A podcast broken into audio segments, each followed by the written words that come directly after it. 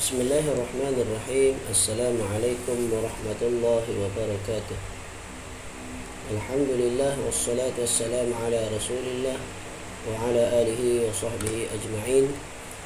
إن شاء الله akan sambung lagi masaili masailu fi talabil ilmi wa aqsamihi permasalahan ataupun persoalan masail masail ni daripada sail. Sail ni bertanya lah. Masail ha, pertanyaan-pertanyaan persoalan-persoalan fi talabil ilmi pada tentang ha, menuntut ilmu wa aqsamihi serta kedudukannya ha, jenis-jenisnya. Okey? Sebelum ini kita telah pun menerangkan tentang apa dia ilmu yang wajib ilmu terbagi menjadi lima yaitu fardu mustahabun mustahab ataupun sunat mubah harus makruh dan juga haram. Kemudian fardu adalah uh, seperti solat dan juga tentang keimanan.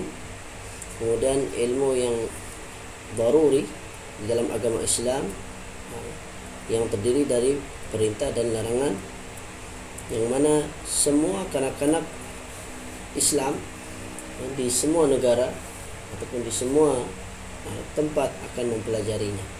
Negara-negara Islam atau negeri-negeri Islam pasti akan mempelajari dari kanak-kanak mereka pasti akan mempelajarinya.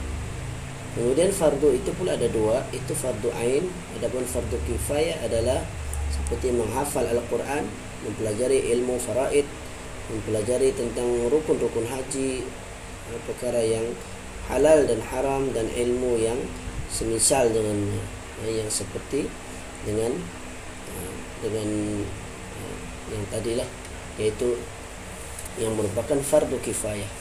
Dan inilah yang dimaksudkan dalam hadis Nabi sallallahu alaihi wasallam talabul ilmi faridatun ala kulli muslim. Insyaallah hari ini kita akan lanjutkan wa fihi masail.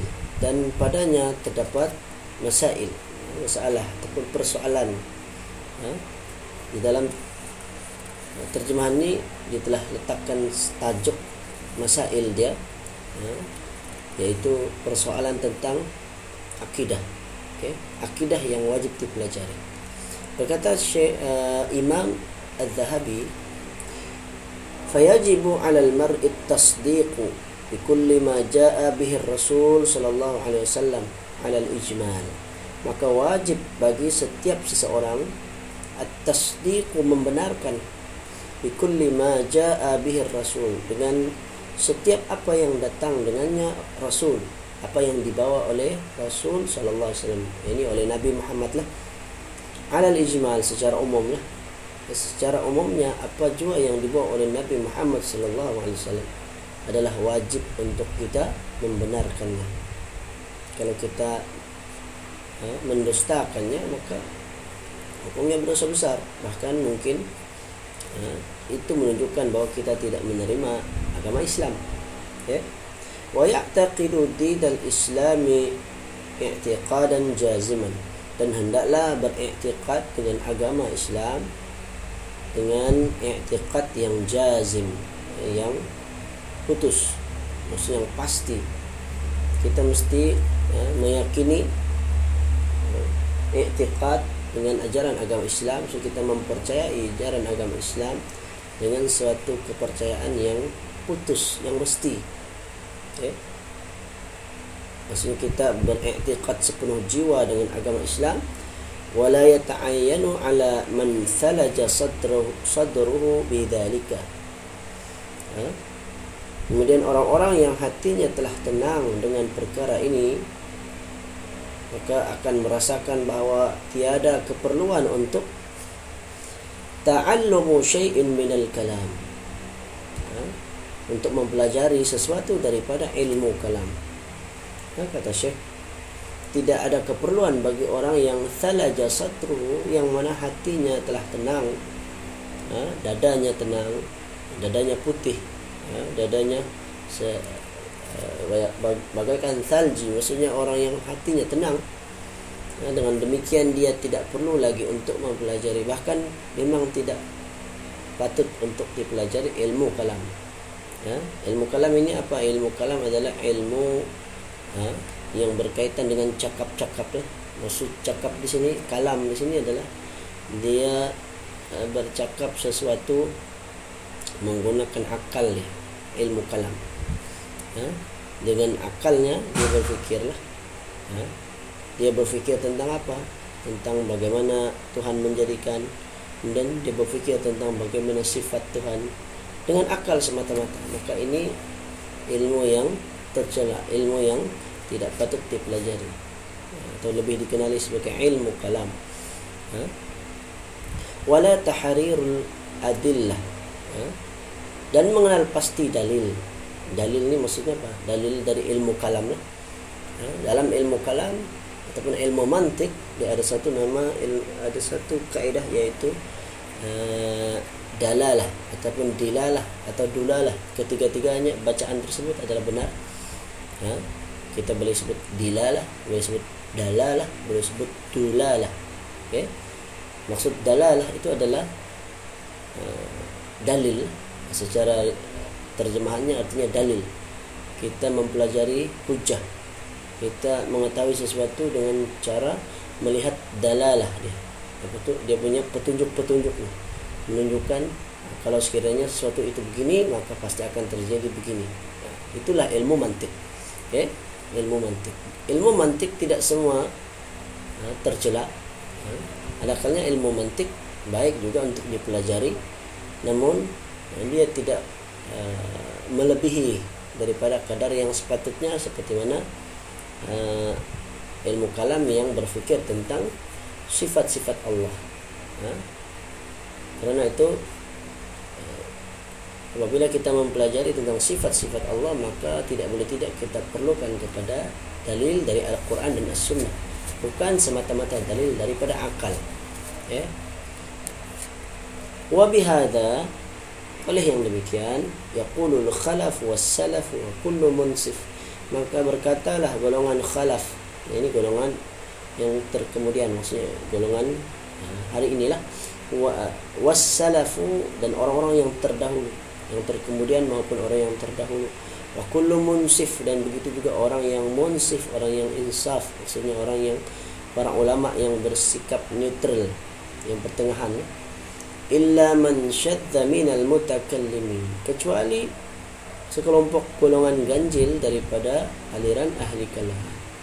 Okey. Kata Imam Az-Zahabi, begitulah yang disebutkan oleh para ulama. Tidak kira ulama itu salaf ataupun khalaf atau yang pertengahan yang munsif ulama yang bersikap neutral semua mereka berpendapat bahawa tidak perlu untuk mempelajari ilmu ilmu kalam. Okey yang penting adalah ilmu tentang i'tiqad akidah. Ha? yang benar iaitu lah i'tiqad ahli sunnah wal jemaah tidak perlu lagi dipelajari ilmu kalam untuk melengkapi uh, i'tiqad ahli sunnah. Sudah memadai kita mempelajari uh, ilmu yang datang dari Rasulullah sallallahu alaihi wasallam. Qala Abu Amr ibn Salahi Abu uh, Amru bin As-Salah berkata hada ajma'u hada ajma'a alaihi sadrul ummah. Pendapat ini telah disepakati oleh generasi awal umat ini ya, sadrul ummah. Wa huwa madhhabul fuqaha dan inilah kesemua pendapat ahli fiqh fuqaha para ahli fiqh. Wa man la uhsihi min mutakallimi ashabina dan juga sebilangan besar ahli kalam dari mazhab kami. Ha? Maksudnya di dalam mazhab kami yang dimaksudkan ini oleh uh, Abu Am, Am, Amr bin Salah ni adalah uh, dalam mazhab Syafi'i lah. Kita lihat di nota kaki sini dibawakan perkataan Imam An-Nawawi. Kata Imam An-Nawawi, وأما أصل واجب واجب الإسلام ما يتعلق بالعقائد فيكفي فيه التصديق بكل ما جاء به رسول الله صلى الله عليه وسلم kata Imam Nawawi berkenaan asal kewajipan Islam yang berkaitan akidah maka cukuplah seseorang itu membenarkan memperbenarkan setiap perkara yang dibawa oleh Rasulullah sallallahu alaihi wasallam wa i'tiqaduhu i'tiqadan jaziman saliman dan meyakini secara pasti tanpa ragu. Min kulli syakkin tanpa tanpa ragu. Wala yata'ayyanu ala man hasala lahu hadha ta'allumu adillatil mutakallim. Sesiapa yang sudah mencapai tahap ini ini mempelajari ilmu akidah yang yakin ya, maka tidak perlu lagi mempelajari dalil-dalil ahli kalam.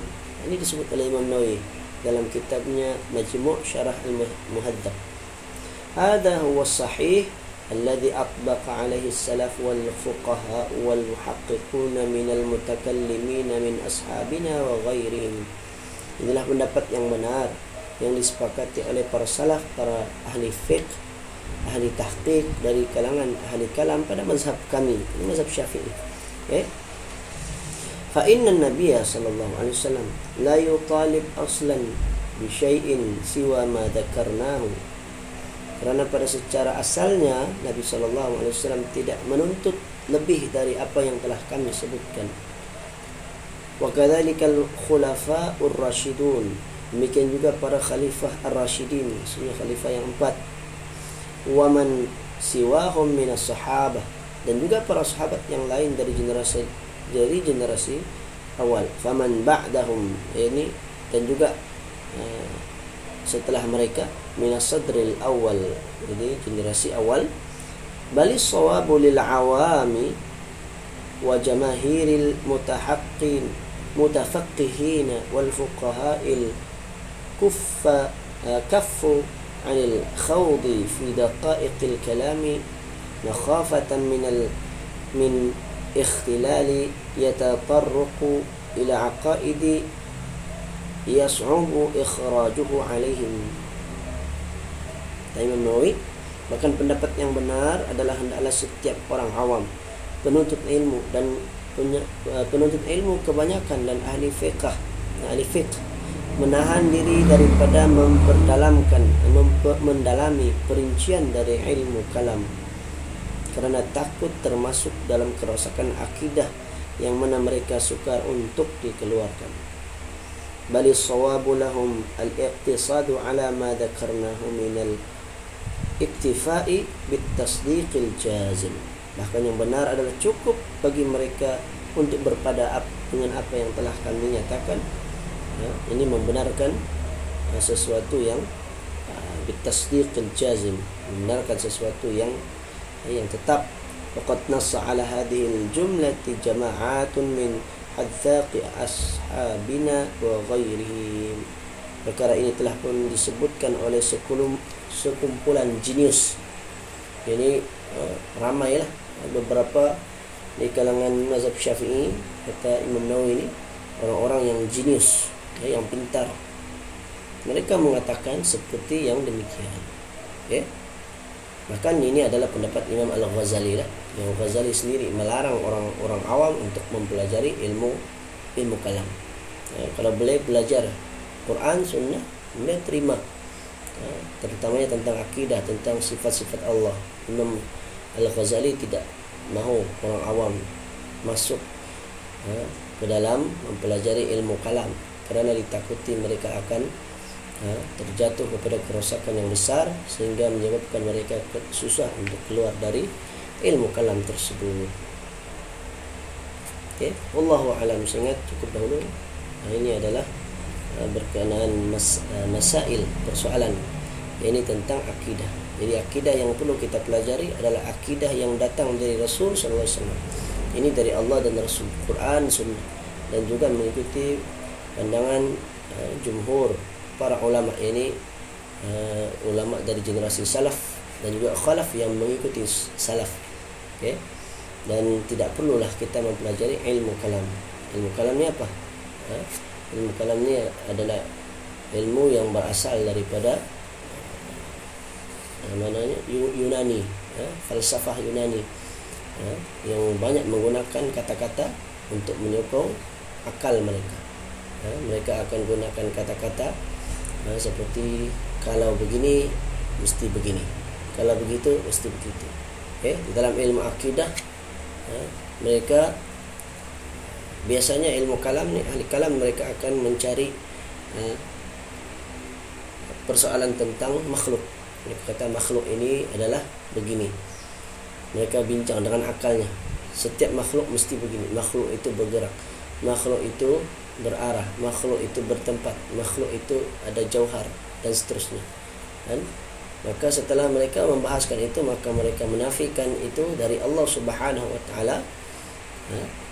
kemudian apabila mereka menemui ayat-ayat Quran dan hadis yang nampak se- uh, seolah-olah bertentangan dengan apa yang telah mereka tetapkan daripada ilmu akal mereka ha?